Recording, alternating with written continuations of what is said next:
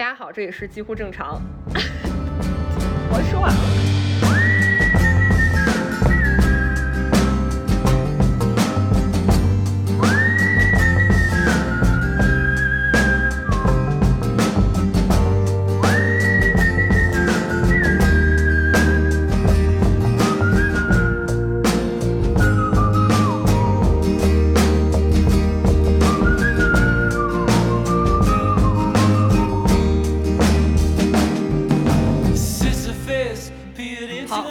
这一切几乎正常。呃，这一期我们有一位特别的嘉宾，呃，冷风老师。呃，这位嘉宾呢，跟我们也特别有缘分。呃，想做这这期节目，其实是最开始是因为看了当时呃人物和呃 GQ 实验室都发了一个文章，就是他那个主角是一个高考了十多年的一个。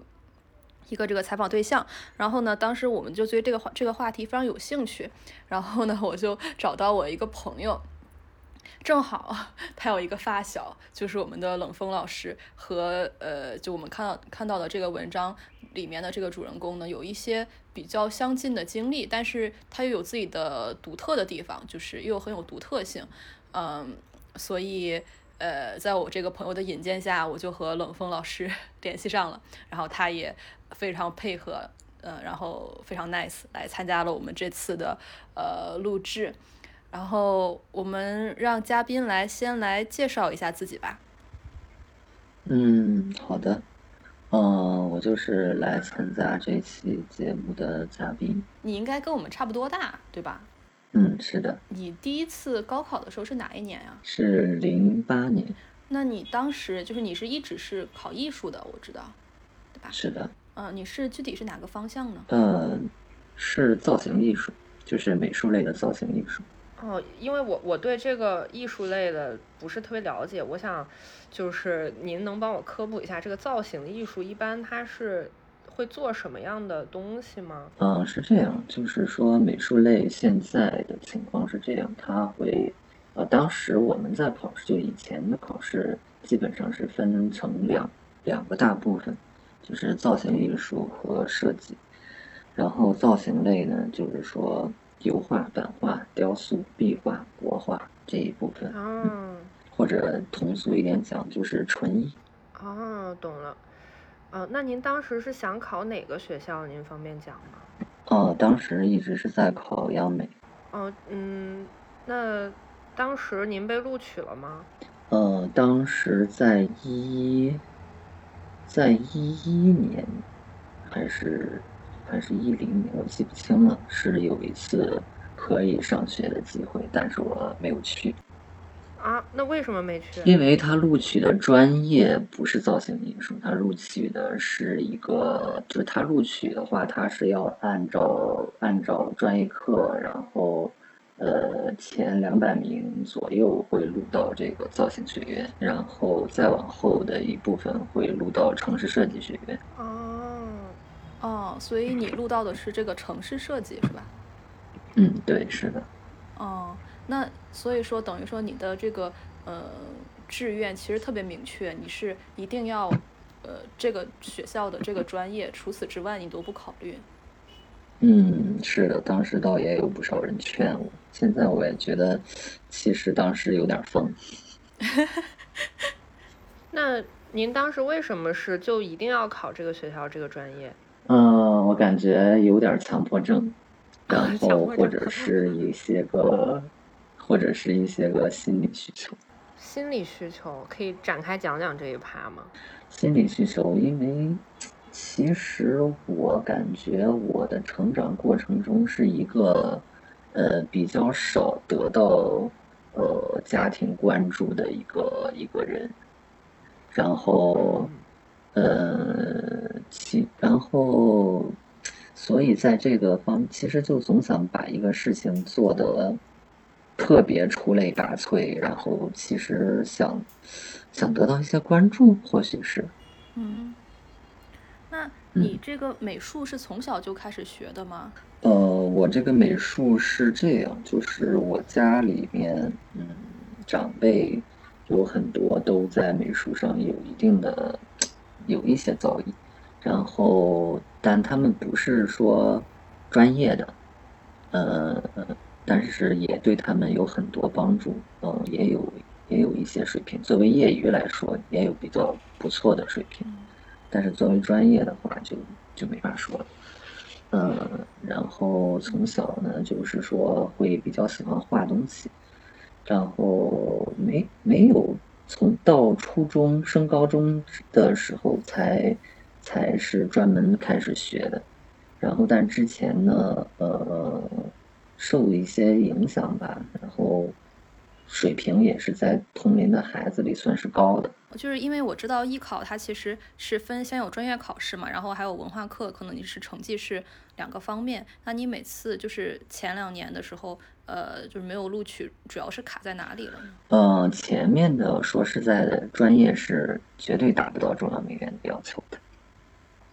然后大概是从第三，哎，我现在记不太清，应该是第三年开始，然后第三年，呃。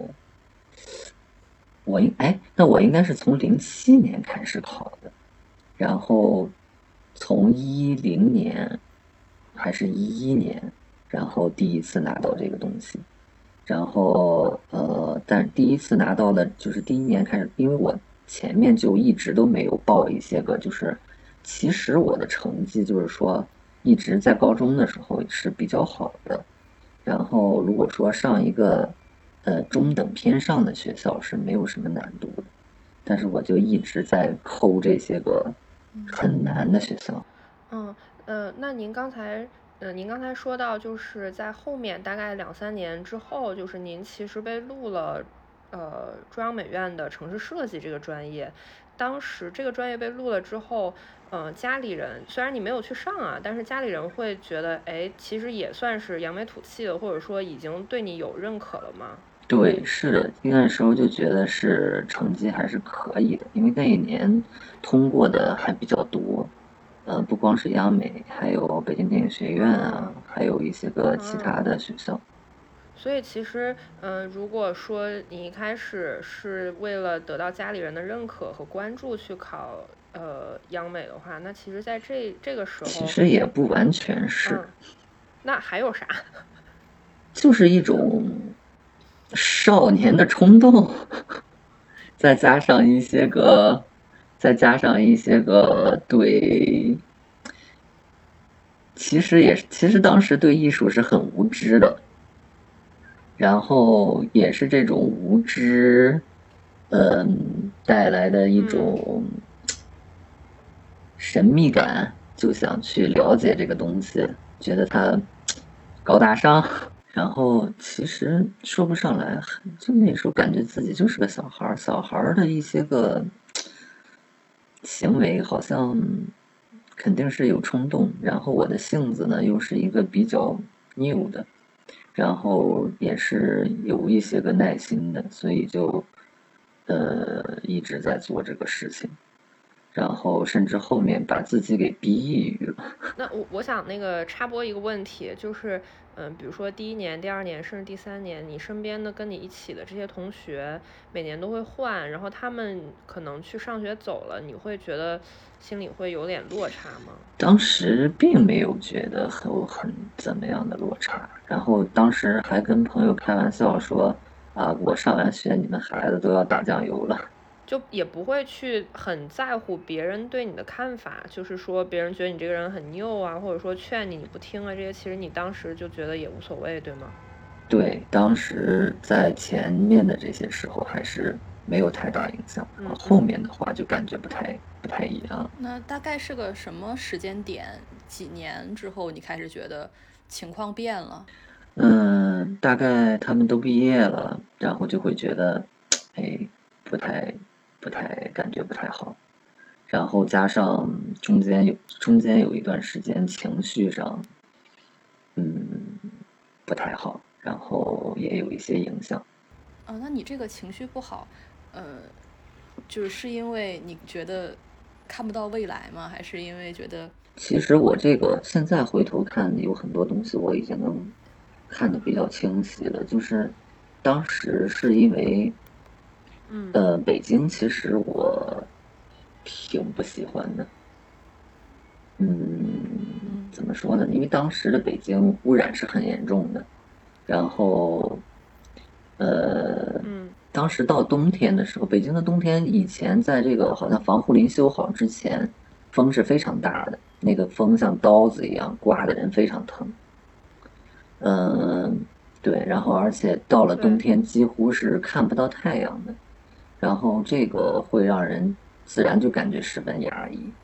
然后当时，呃，当时是就是说，其实是人肯定还是社会动物嘛，但是我把自己给孤立了，呃，然后，嗯，就像因为当时是开始出现一些情绪比较糟糕的事情，主要是当年是说因为已经可以上了，但是我没有去，然后很多朋友劝我，有很多朋友劝我呢。嗯，我不想，我不想让别人担心我，然后我就说，哎，我去，我去。然后呢，但是我实际上我没去。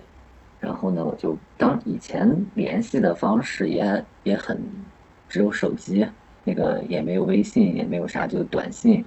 然后就换了个手机号，我就又去又去补习去了。然后呢，就是说脱离了一个。社会群体，再加上当时的指导老师嘛，其实这嗯，他就是一个总是说他不太会当面表扬你的人。我后来听我的一些同学讲，就是说其实他还是很夸你，但是他在当面的时候他是不会说你怎样怎样的。嗯，然后。但是其实你是很很想要听到老师就是说，其实就是如果你一个是你，你跟朋友的联系是断掉的，然后跟家里的沟通从小到大也是不畅的，然后，然后就是说跟跟这个补习班儿，就是说这个艺考班儿里的这些个同学的关系呢，相对也比较浅，然后跟老师呢，就是说其实是想。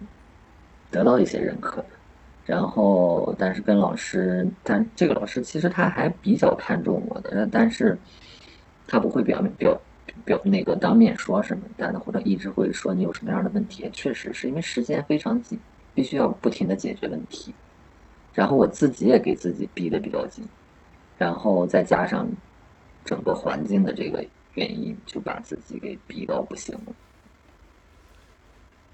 哦，嗯。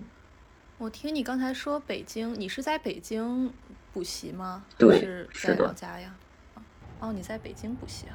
是在宋宋庄吗？是有这么一个地方吗？是有这么一个地方，但当时我们不是在那边。哦，那您当时是在哪里？是在望京。呃，就望京。对，就是美院的附近。呃，那那你有应该有去过央美吧？当然了，很多朋友都现在都在。哎，那你当时候去的时候，你心里面感觉奇怪吗？就是你坐在这个学校里面，看着那些同学都是考上的一些学生，然后你去的，你觉得是你看看着这些人来人往，或者看着这些央美里面的这个教学楼啊，这些他们的生活，你会觉得羡慕吗？还是你会觉得就是跟他们之间的有鸿沟，会有这种感觉吗？嗯，其实美术的艺考是是有很大的问题的。因为我经历了很久，然后其实当时一开始的话是很有自信的，然后因为文化课也是比较高一些，然后专业课也不差，就是说到那个到一个节点上的时候，然后会觉得就是说早晚而已，嗯，但是后面随着，嗯，其实我是一个我的眼睛是有一点问题的，我很不适合考试。你们的问题里也有这个，就是说，啊，嗯，我的眼睛就是说，嗯，它是这样，就是说，呃，如果你让我自己可以选位置去，或者说是没有考场是钉死的地方，你只能在那个地方去去画。如果说，如果说我能动，我这个问题是不存在的。嗯嗯，但但是如果我不能动，我的眼睛是有一定影响的。这个是是生理问题吗？还是？哎，对，生理上有一点问题。哦。然后，呃，但是其其实有一些东西也是可以，就是用对绘画的理解来去克服。但如果说眼睛好的的话，它不需要费那么多劲。嗯，了解。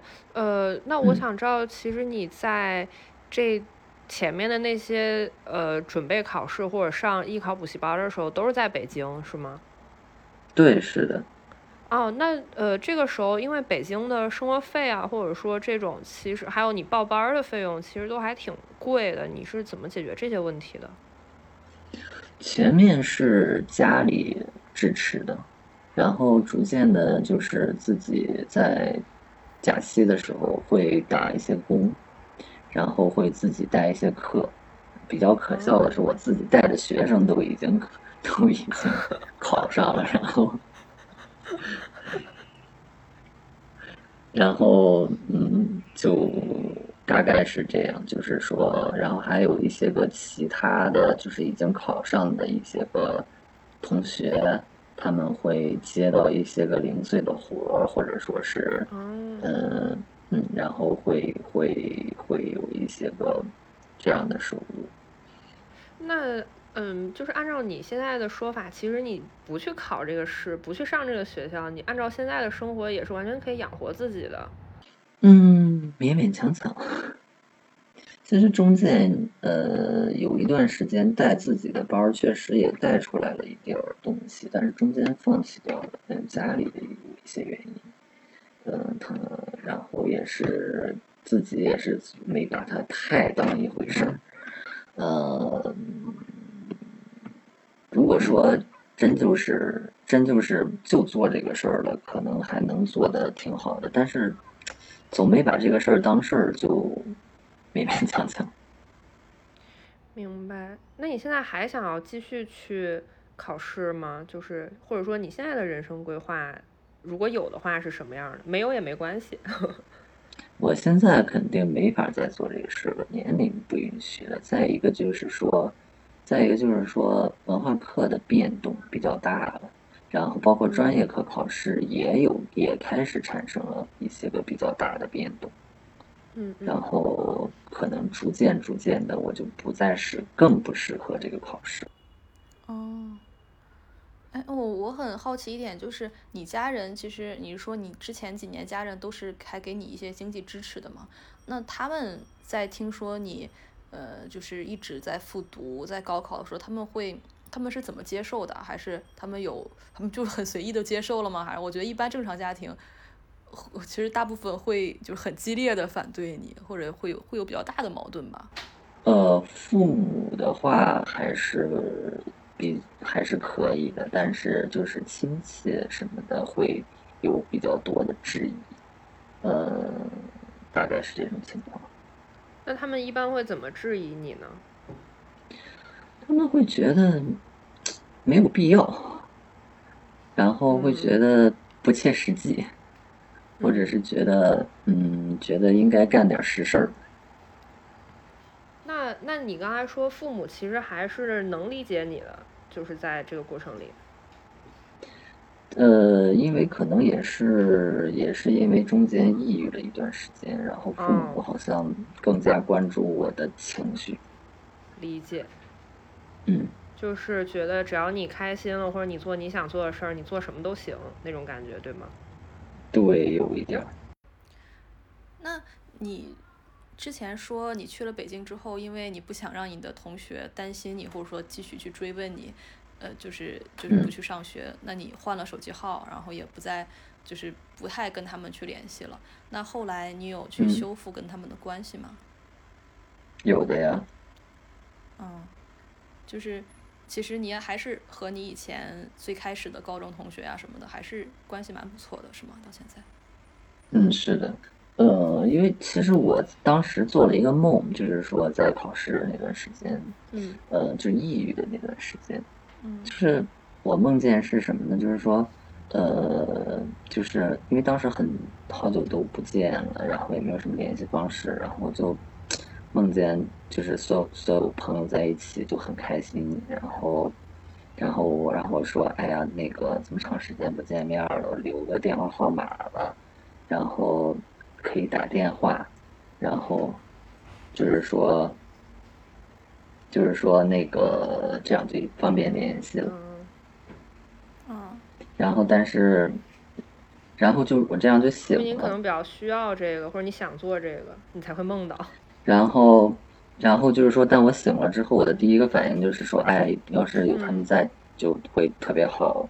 然后，然后我第一个反应就是说，啊，那我赶紧打个电话吧。刚才不是留了电话吗？啊，我想着是梦里的事儿，但是是我已经醒了想的这个事儿，然后忽然想到，哦，那是个梦，然后就很难受，就是冷冷的四壁，然后外面就是总是见不着太阳的那个天气。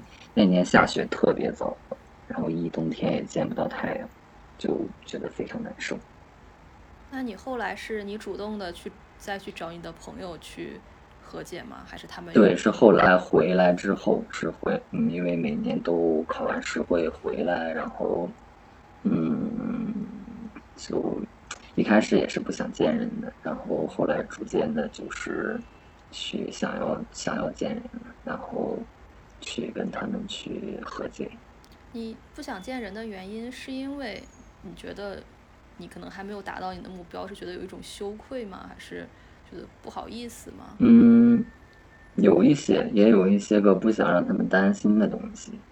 其实当时就觉得，呃，抑郁它，我感觉它的一个本质是，它的一个本质是把自己看得无比的不重要，嗯把自己看得非常的。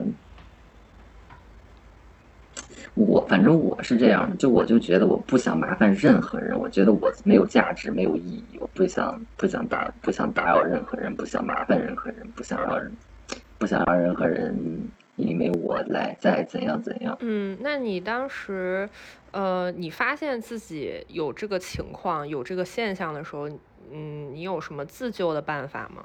自救的办法，其实当时一开始是没有，当时只是觉得非常糟糕，感觉非常糟糕，然后，然后后来就吃不进去饭，嗯然后晚上也睡不着觉，呃，时间也就乱掉了，然后也没法正常上课，然后后来我就意识到我不太对，然后后来就去医院了。嗯，所以就是其实是靠一些诊断，然后还有药物治疗，然后让你的作息、情绪慢慢的回归正常。嗯，药物是，其实我觉得这个东西完全要靠自己想通，嗯嗯，药物辅助吧，想不通也没啥用。对，就是我觉得听上去可能这段抑郁的经历，可能是你这个整个十几年下来的一个比较大的一个转折点，你可能思想上有了一些变化，从在这个之后，对，嗯，思想上和心理上都会有比较大的变化。你是有什么嗯转变？那你当时的那个，对，就是想法，能跟我们分享一下吗？是当时这个东西怎么说呢？就是当时回当时回家了，回家之后我就经常的去外面走走，然后我没有说是把自己，但不想见人，但是我会往一些个没人的地方走走，透透气。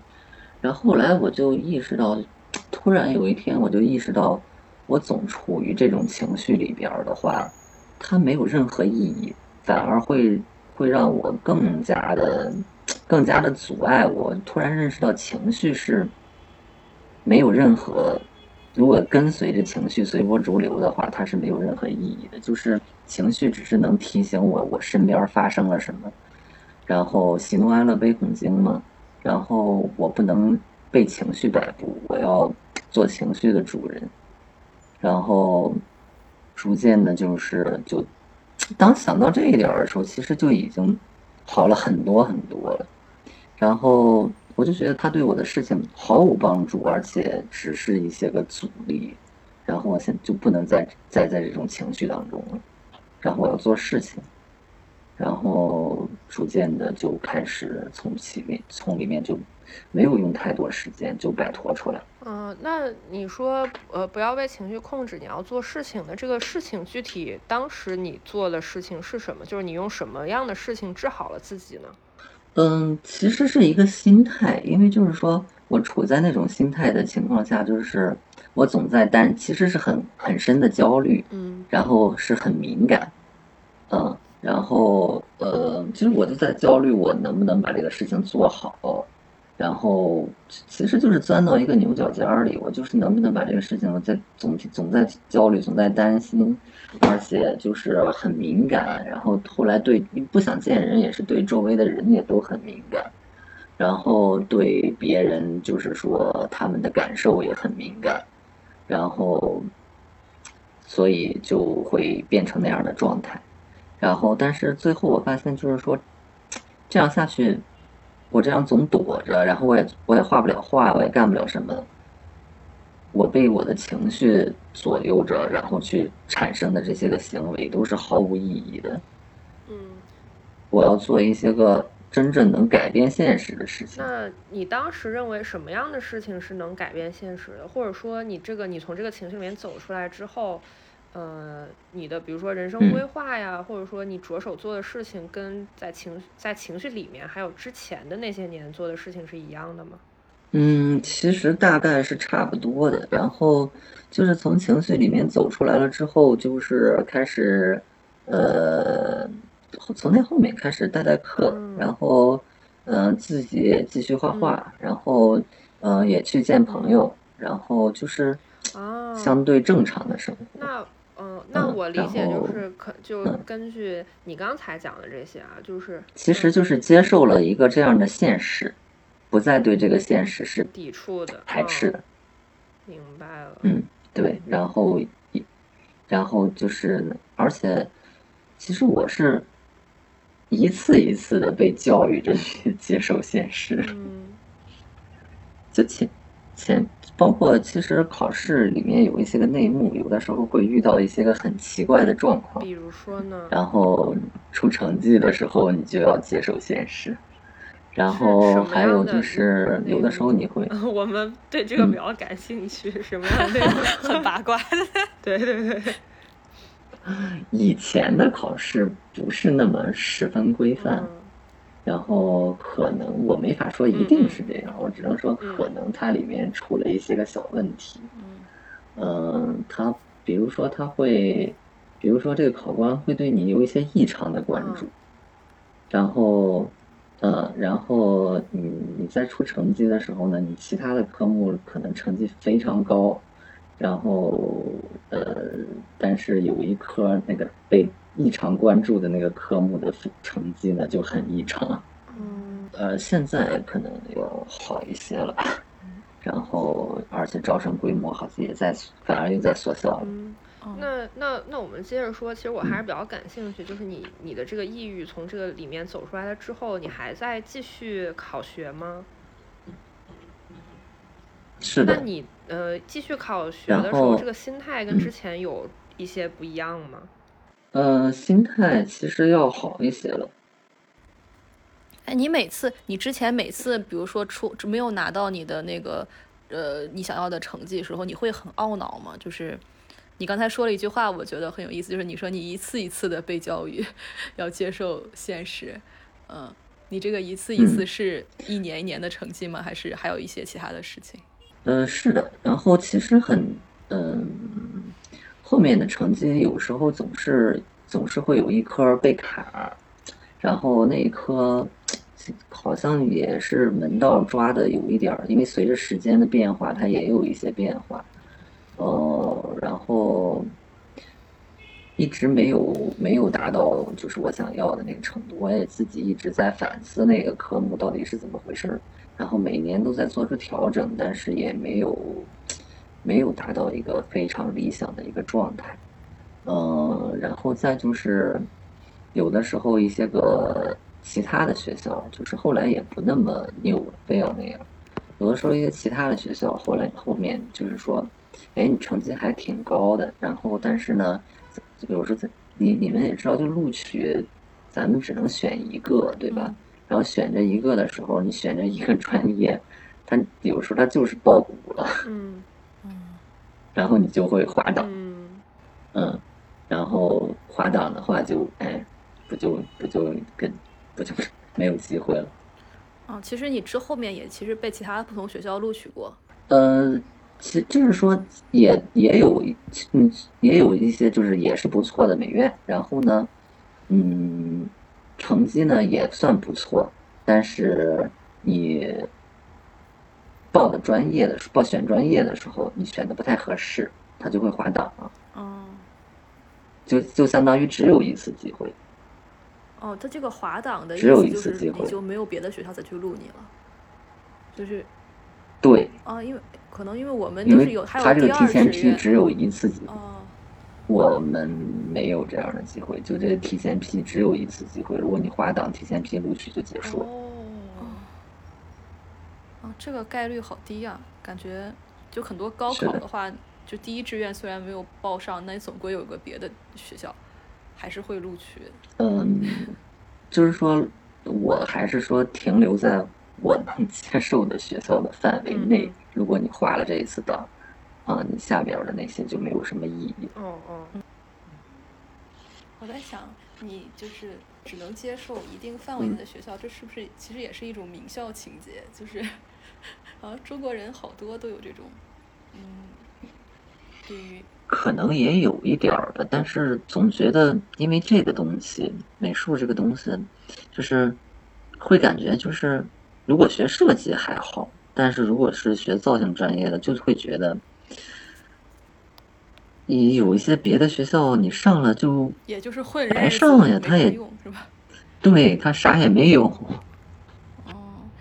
其实你你你最开始想学这个专业，你是有职业规划吗？你想成为一个，你就想做就是职业艺术家吗？你是画什么画啊？画什么类型的？其实感觉自己还是有一定的这方面的一些个理解，或者是应该是能做一些东西的。嗯然后，当然这也是随着学习逐渐的、逐渐的能够，其实不，其实咱们这个东西就是所有的艺术不都是来自于对生活的一些观察，然后再加上一些个自己独特的角度或者是理解，然后再有一个自己的表达方式把它展现出来，嗯。其实都是在干这件事儿，对吧？对啊，但是如果说我的意思是，如果你是嗯想做一个职业艺术家，可能并不一定需要一个大学文凭。呃，嗯，对，是的，你说的很对。对后来我就觉得学造型专业是特别蠢的事儿，然后我不让我任何学生学造型专业。对，就你看现在有很多有名的画家，他们也不一定毕业于某一个著名的呃学校之类的，就是这个可能嗯，会三七开吧，自己能冒出来的还是少一些。嗯，你是画什么呀？是画油画吗？还是画嗯，我们的专业是要到大学之后去分的。呃，油画我当然也在画。嗯，它其实就是，它前面是包括其实上了美院，它大一是一个基础部，然后是对，就是其实是一个美术的意识，一个艺术的意识的一个基本的一个表达方式的一个学习，然后之后才会逐渐的分成呃，油画、版画、雕塑、壁画呀，不一定。在大学之后，美院是这样的，嗯，在大一之后才会根据你的一个你个人的一个情况，然后分分专业。嗯，那你自己有更喜欢的吗？就是你也不是说必须要经过美院的系统，就是你自己可能也可以自己自行的去探嗯，也。可以，但是这个东西，你没有那个资源支持的话，很难就很难。是嗯、我嗯、我能理解为什么蒋老师这么问，因为有一期我们播客讨论过，就是现在的中国教育，可能说你要成为一个呃著名的作家或者小说家，你必须要去呃上学，或者说你拿到一个很名校的文凭，你才可以吗？然后当时我们的结论是不用，就是你可以。呃，你想做你就可以做，你你有天赋你就可以做。但是我后来想了一下，可能，呃，比如说像你学的这种画画相关的艺术，还有一些，呃，比如说导演啊，做电影或者是音乐方面，比如说我昨天还在问我学琴的老师，嗯，他们的那个录取，嗯，他当时跟我说，他们的就是老师能给你的资源是很多的，就是最可能普通人最羡慕的资源就是嗯会有那个乐队，大家一起去演奏，或者是你平常可以去看那些嗯音乐会或者交响乐的那种。但是可能对于普通来说，这些是需要花很多的时间和精力才能搜罗到这些的。但是学校或者你的导师就能直接给你这些，嗯，所以我觉得比较需要花金钱、精力和资源的艺术，可能它还是需要一种正规培训，或者说你需要先加入到这个系统里面来，你可能才能有那个资格去想。嗯，得到更多的资源，包括很多导演，就是他们自己可能一开始也是并不是导演出身，然后嗯，但是为了进修或者得到一个更完善的体系体系的训练，他们会去再读一个导演的硕士啊什么的。所以我其实也能理解，就是为什么一定要去上这个学校，就每个人他追求是不一样的嘛。嗯，其实不止那么简单，因为就是说，其实在国内，嗯。没没几个人能看得懂，对吧？然后，然后就是说，能看得懂的，然后这些展能做的这些展览，然后包括学校能学校能给到的这些展览，然后呃老师手里的资源，然后他们能直接对接到的这些东西，和你一个普通人去，咱总说说什么农民画家，那其实压根儿都是两码事儿呢，都嗯。不是一个东西，压根儿就不是一个东西。嗯，嗯嗯，因为有一个特别直观的例子，也是昨天我老师给我讲的，就是他有一个师姐，嗯，他的老师就是他和这个师姐的老师都是那个中央音乐学院的。然后呢，这个师姐本来是在英国皇家读的硕，就是一个音乐的硕士，但是当时中国人大他要组建一个这个。呃，学院或者一个新的一个系吧，就是缺老师。然后那个他们的这个同样的同一个老师，就是说让这个师姐回来了，就硕士没有念完，直接来当学就就是人大的编制内的老师了。就是我觉得这可能对于普通人人来说也是没有办法想象的。就是如果你的就是老师的后台够硬，你就可以硕士没有毕业直接就来学校里面一个，而而且还是一个特别好的大学里面来做老师。所以就是可能这种方方面面吧，这种资源能提供的是方方面面的资源。对，因为实际上就是美院的老师都是一线、超一线的画家或者说是艺术家，然后你如果不去挤这个东西，你根本非常难接触到这件事儿。对对，除非你家里爆炸有钱。对。所以这也是一个后面说，嗯，为啥要考，或者说为啥有一个要接能接受得了的学校的范围，就是这个原因。但是其实，其实别人不太理解，不理解的人是不理解，总觉得有个学生有个工作干就可以了。那因为人和人的他对生活的想象是不一样的，可能对你的生活中不是随便有个工作干就可以，你就是想干这个。但有的人是随便就是读个差不多的专业，就找一个班儿上上，就是他觉得活得过得很幸福，那也没问题。就是但人跟人的需求他可能不一样嘛。嗯，其实后面我招的小孩儿，然后他们也有上的很好的，然后过程中其实我我还是让他们去读设计的。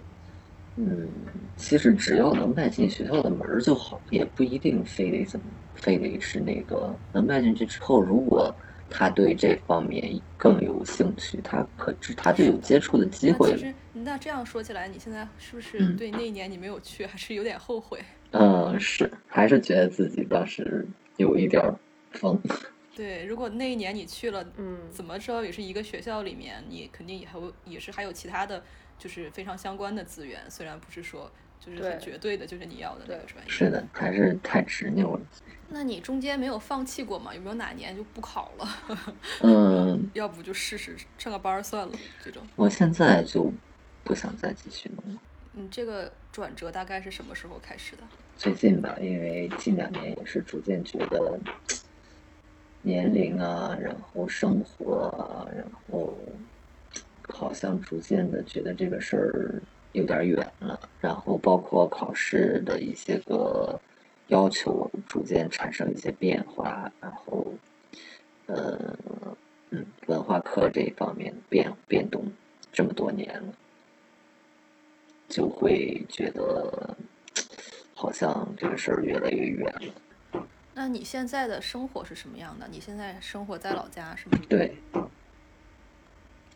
嗯，然后那你现在是一个人住吗？还是我现在是在我现在是一个人，然后现在在想一些个，现在主嗯，就是说去也是教教课，就是逐渐的在想解决一些生活的问题吧，实际更实际一些的问题。嗯，艺术可能以后能把生活的问题解决好了，可能逐渐要回到，可能才会再回到这个问题上。那你平时的社交圈子是什么样？就是你的好朋友啊，嗯嗯，嗯是是你你还是以前的同学吗？还是有一些新的朋友？嗯对，还是以以前的为主。那你以前这些同学现在都什么情况啊？他们还在老家里，就是可能很多都结婚生子了吧？对，是的。然后有一些个在外面上学的，然后留在外面的，然后还有，呃，以前一块儿考试的同学，他们有一些个，呃，也毕业了之后就各自回老家，然后，嗯、有一些个就留在北京，然后在一些个在学校，或者是说，在一些个艺术馆啊，怎么样怎么样的。你你你在和他们的这些交往中，你会觉得嗯，就是自己跟他们有有一些区别吗？就可能，嗯，区别的话，像他们，对嗯，可能现在像这个年龄，可能很多人的职业经验已经很多了，可能工作好多年了已经。嗯，是的，嗯，呃，对啊，你会去去想，会去向往他们的生活吗？或者说你会觉得跟他们有一些，呃，你可能感觉很难融入啊，会有这种困扰吗？我倒是不太觉得，嗯，没有觉得很很难融入，因为其实朋友出来一起的时候，往往就就不是谈业务，对不对？朋友出来的时候，就是还是就是会像，还是会像孩子一样。然后跟一块考试的那些个朋友，或者是以前我比较早的时候教的一些学生，那时候差距与年龄差距也不是特别大，然后聊的基本上还是艺术的事情。就是我就是在想嗯，如果是我的话，可能我因为你刚才说你之前教的学生可能都考上了嗯嘛，，对，就是如果就是跟他们一起出来玩儿，就会觉得哎，心里很复杂。会有一些，会有一些。对，就感觉就怪怪的，然后，然后再听他们讲他们学校里面的发生的事情啊，学的东西啊，就感觉哎，心里怎么这么 会有感觉哎会有一些，最最最早的一届的已经要考博了，因为其实感觉怎么说呢？其实就是说，感觉自己其实完全可以，也可以这样，但是就是不说运气也好，不说是，反正就是怎么，就是他就是差了那么一点儿，结果就是导致这个结果的差别巨大。我觉得那那你对此会有一个就是自给自己一个自洽的一个解释吗？就是你刚才说这个，我能想到我很多人可能会会去说服自己，可能就是命里没有，或者是没有缘分，或者是之类的，你会去试着让自己宽心吗？就是会给自己一个一个一个叙叙事嘛，等于说，这东西没有意义，就是，嗯，不管是因为什么吧，他反正你就是多少差了一点儿。然后你看，就就是包括录取你滑档，或者说你自己不去，那都是你自己的原因，你肯定是有一些个小问题存在的。虽然就是说到这儿，我想插播一一，嗯，就是我想我想插播一句，就是虽然嘉宾自己说，嗯，都是自己的原因，然后可能这儿那儿有一点小毛病，但是我我真的很希望，如果听众，呃，你们可以听到这里的话，我我不想。大家的那个感觉是跟嘉宾一起觉得啊是他的问题什么的，就是我觉得每个人生活的可能和想象都是不一样的。就是我们今天跟嘉宾在这儿一起去嗯聊这个事儿，或者说对他的生活产生好奇，嗯，并不是因为我们想指责嘉宾，就是我们也觉得这样生活没什么问题。对，如果想要指指责嘉宾的话，就是可以把那个指责的话删掉，因为。我我我不想看，嗯，就是这东西没法讲，人生轨迹导致导致现在走到这个角方向上来，那不就是自己一次一次的选择导致的？你刚才说的，我听下来，你整个这种思想轨迹，呃，尤其是你说你抑郁这一段之后的这个转变，包括你说情绪没有意义，你要去控制情绪，这个其实我觉得你可以说是一个。斯多葛斯多葛学派的这个行动者，我不知道你知不知道有这么一个哦，这个还真不太哲学体系，就是就是其实他他我这这前一段正好看一个书嘛，就是斯多葛学派就是一个呃这个古希腊的一个反正一个哲学流派，它的主要的观点就是说接受你嗯。就接受你不呃不能改变的，你就接受它；改变你能改变的。是的。然后呃，去控制你的情绪，不要让你的情绪控制你。是的。呃，就我觉得你说的很多这种，就是他们的行为准则，也就是去呃多做事，少做评判。然后。是的，我反正是觉得那。我觉得你你有很多，你有很多这个想法，虽然不是，可能你不是因为。看了这个哲学流派才才有这个想法，但是我觉得你你的很多这种想法其实是挺斯多格的一个一个表达。嗯嗯，你要这么说的话，确实是这样。嗯嗯，那你之后是打算你对事业上有什么规划吗？比如说你是还打算做这个美术老师吗？还是有别的一些计划？现在的话，因为我现在能做的就是这个，呃，可能也会去逐渐的去拓宽，然后。嗯，能更好的去解决一些实际的问题，因为我现在非常的尴尬。我如果没有这个认证的话，就是说没有这个学校的认证的话，我就连我就是即使我能教好，但是他还是在跟家长这个他会产生一些问题。哦，因为那些培训机构可能会想说，这个老师的简历上他毕业于什么什么学校，然后。他会在这个怎么去交代这个问题上，他会有一点尴尬，然后只能是一步一步的走吧。因为感觉其实，在整个过程中学的并不是，并不只是画画，在整个过程中是一个，其实我总觉得他画到后面 是在是在学哲学一样。虽然我没有看很多的哲学的书，但是。在画的过程中，他其实一样必须去符合很多的哲理，你才能把事情做好，才能把这个画画出来。嗯，而且，嗯，整个人的历程也是在锻炼心智。然后，其实艺术我感觉就是在一个就是你的观察力，对吧？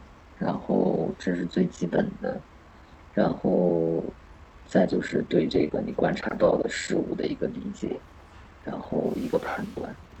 我可能有一些个艺术家，他是非常情绪化的，他把他观察到了之后，他用一个非常情绪性的东西去把它表现出来。嗯，但是我是会更多的去剖析它，然后，嗯，一个是再就是剖析这些事物的一个能力，然后再就是。这再组织出来，因为一张画它都是组织出来的，对吧？嗯，你怎么再再把它组织出来？怎么再表达出来？你的控制力，这些也都是得到了一些锻炼的。然后，其实这些东西在各行各业应该都有。就是，所以，我其实你刚才说这段，我也可以理解成，呃，有一些人可能在一个很以目的为主导或者比较功利的一个呃观念下，他们总是会。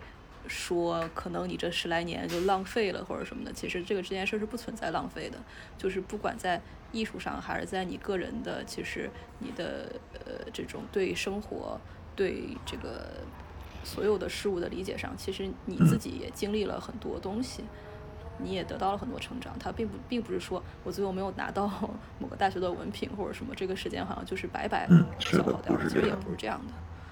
因为其实你说一个人他能站到的一个位置，肯定是就是他的眼界、他的理解到了什么程度，他逐渐的可能会就慢慢的去走到他相应的位置上。然后如果他的他的他的自身的这些东西达不到的话，他也会掉下来。但是，嗯，当然往上走的时候，可能需要一些这些。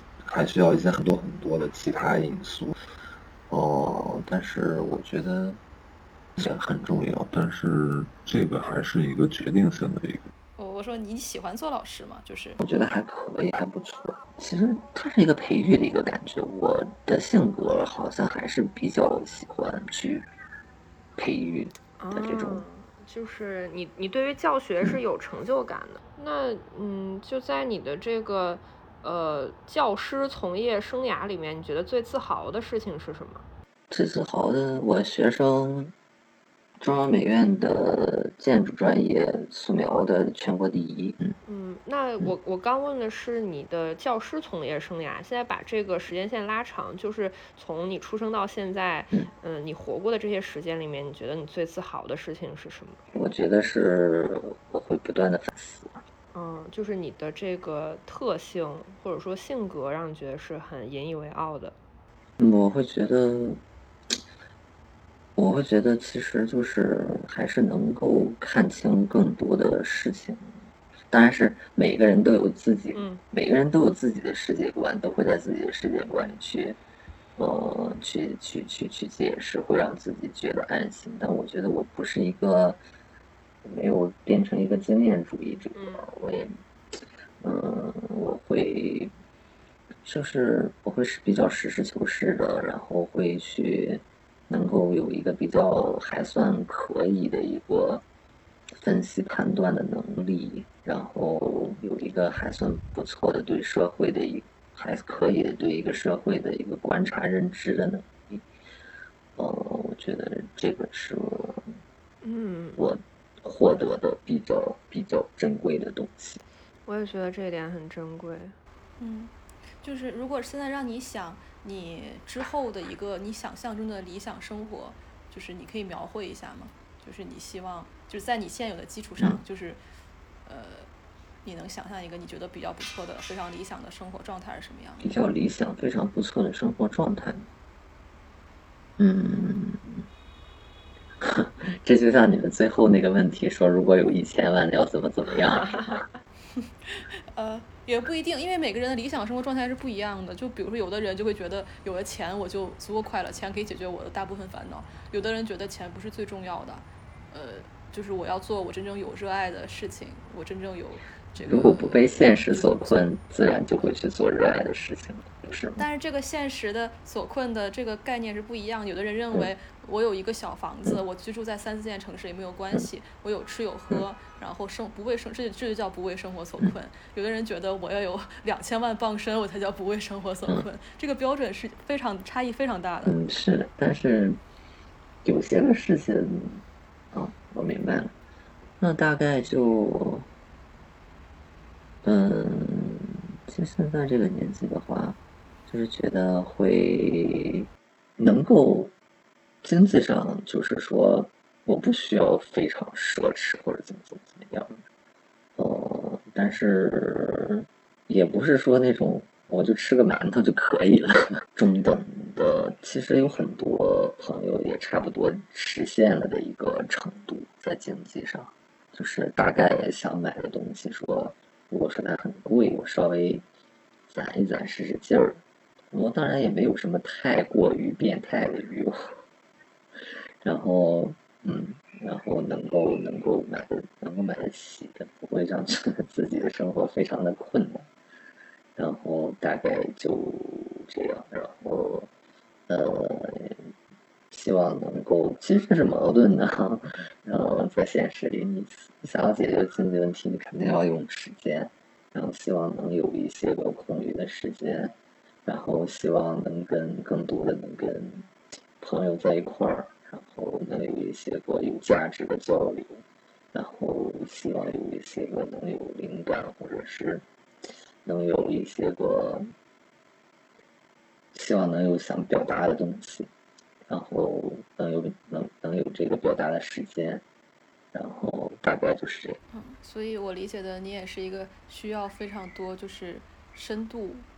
沟通的，就是嗯，是的，就可能说你也不希望说一大堆朋友只是天天在一起吃吃喝喝，或者说是只是在一起消磨时光。你你可能想寻找的是那种比较深有比较深度的这种连接感觉的，嗯，是的，朋友或者伴侣，是的，啊，嗯，是。然后你还是想一直创作？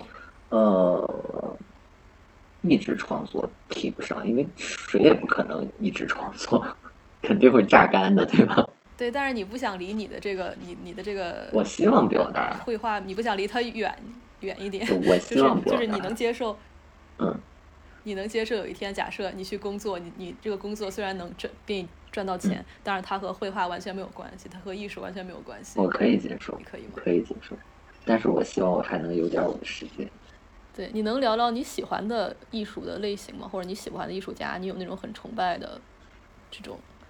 艺术家吗？嗯，怎么说呢？我只能说有一些个状态，我觉得他很他很强大。我不知道，我不知道梵高他到底是不是像传说那样生活的。但是我觉得，如果他能到那种程度，真的，光这个就。就很厉害了，他是真的疯魔了，他也成活了。哦，对，就是可能你崇拜梵高他的生命力那种能量。对，是的，就是的。我觉得这个是让人觉得他太强了，他真的疯魔了。那当然，就是能量高的人，可能他表达的也不一样。但是我刚才听你说，其实你也会觉得你的风格可能是那种比较冷静的，你会剖析。对，是的。我觉得你应该也会喜欢另外另外一种风格的，比如说比较克制的。是的。呃。然后，其实我是喜欢有一点点讽刺感的东西。我不知道你们知不知道，就是这是一个去世不久的一个，就是咱们国内的一个画家，然后新东方。我觉得他的东西让我觉得很有意思。嗯，我们我们应该不知道，但是没关系，你可以给我们讲讲。感觉他的那种描绘方式，他会把人，他主要是画一些个人物画，然后他主要是在塑造一些个。呃，底层生活的一些个人的一些形象，然后农民工啦，然后或者小包工头啦，或者是就大概是一些个这样的，嗯，他把人的形象画的都很壮，而且矮矮的，很憨厚，然后但是呢，表达的非常有味道，我觉得。很有意思，看他的画觉得很有意思。他把一些个生活气息传达的，我觉得很足。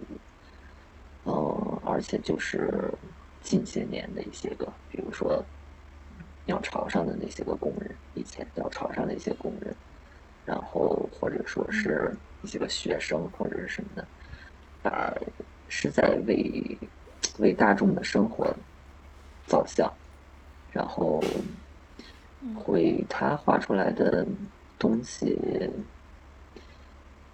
我觉得还是很很质朴的，但是很怪，总觉得有一点点那种，总觉得里面有那么一点点那种讽刺感在里头，有一点点，但又不觉得他真的在讽刺什么东西，可能是那种造型的那种方式会让你觉得有一点。有一点点神丑在里头，就是我也有一点点偏向于神丑，因为感，因为我感觉那种，嗯，美感啊，感觉那是一个非常偏向于就是情绪化的感觉化的一个东西。然后我还是一个比较现实主义的人，然后现实肯定会有一些个不尽如人意的地方，或者是有一些个扭曲的地方。这些个扭曲，它才反而就有些扭曲，有一些丑陋，反而又有产生了一些美感在里头。对，其实这这十来年，你也是一个自我教育。